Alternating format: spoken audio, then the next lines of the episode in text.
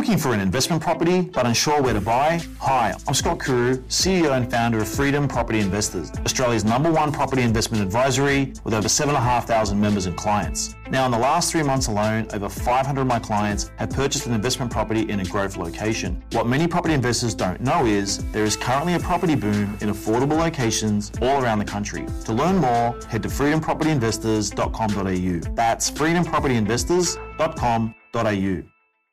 Now, I've been doing a lot of reading over the weekend, and I've come to the conclusion that I don't think negative gearing is working as it should. Now, is it fair to allow people a tax break if they snap up two or three or even dozens of properties? Now, negative gearing works like this. If I buy a one bedroom apartment as an investment property, and it costs me $40,000 a year to service the mortgage, plus insurance, plus real estate fees, all the rest of it. Yet I only get $25,000 a year back in rent, then I am 15 grand a year short in terms of being able to look after that investment property. It comes out of my pocket, $15,000 a year.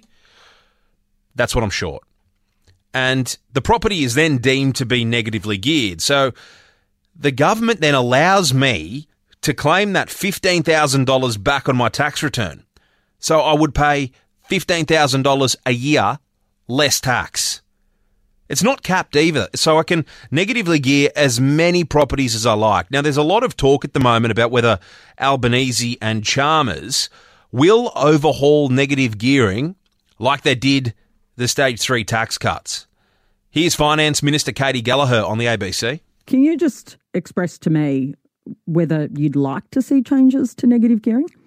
I mean, the, the answer I've given is remains. I mean, we have made a decision on tax on this, the matter that we're talking about, based on cost of living grounds. Um, that is why we have changed our position, uh, and it's been driven by cost of living um, providing cost of living relief. The only tax measure that we have brought forward on housing is actually to generate more supply and the build to rent tax. So we've got a full book. Look, it's hardly, how can I say, convincing from the finance minister. Sort of hedging there a little bit. It's clear that the Federal Labor Party don't like negative gearing as it stands at the moment. Don't forget Bill Shorten campaigned on overhauling negative gearing. He was going to grandfather it, but it was going to be overhauled. But will they touch negative gearing? And should they touch negative gearing are two very different things. Now, let's look at whether they should do it. Australia has had negative gearing since 1936, and the whole idea of this was you needed to incentivize people to buy homes they don't live in so people can rent them out.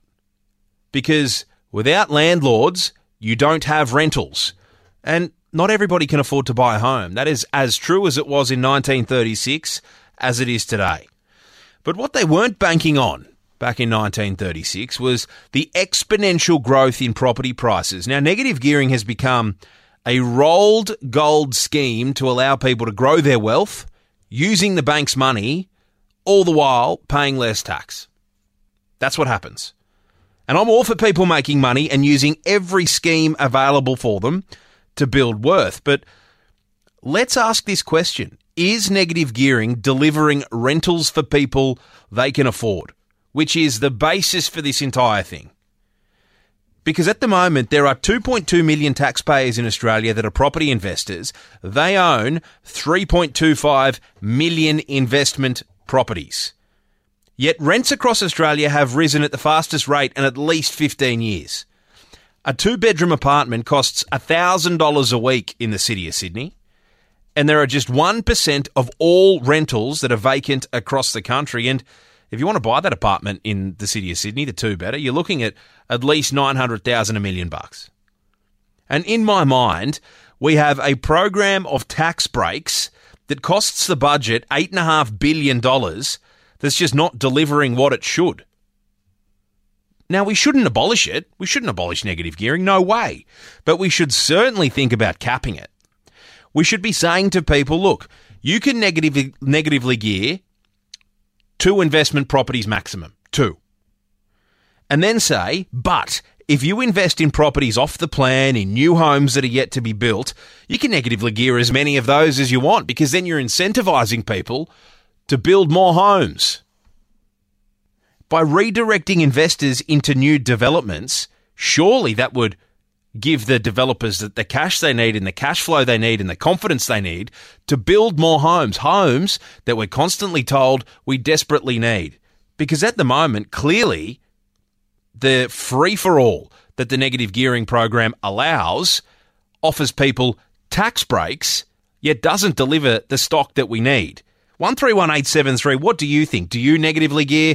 Am I completely off the boil on this one? Are you looking for an investment property but unsure where to buy? Hi, I'm Scott Kuru, CEO and founder of Freedom Property Investors, Australia's number one property investment advisory with over 7,500 members and clients. Now, in the last three months alone, over 500 of my clients have purchased an investment property in a growth location. What many property investors don't know is there is currently a property boom in affordable locations all around the country. To learn more, head to freedompropertyinvestors.com.au. That's freedompropertyinvestors.com.au.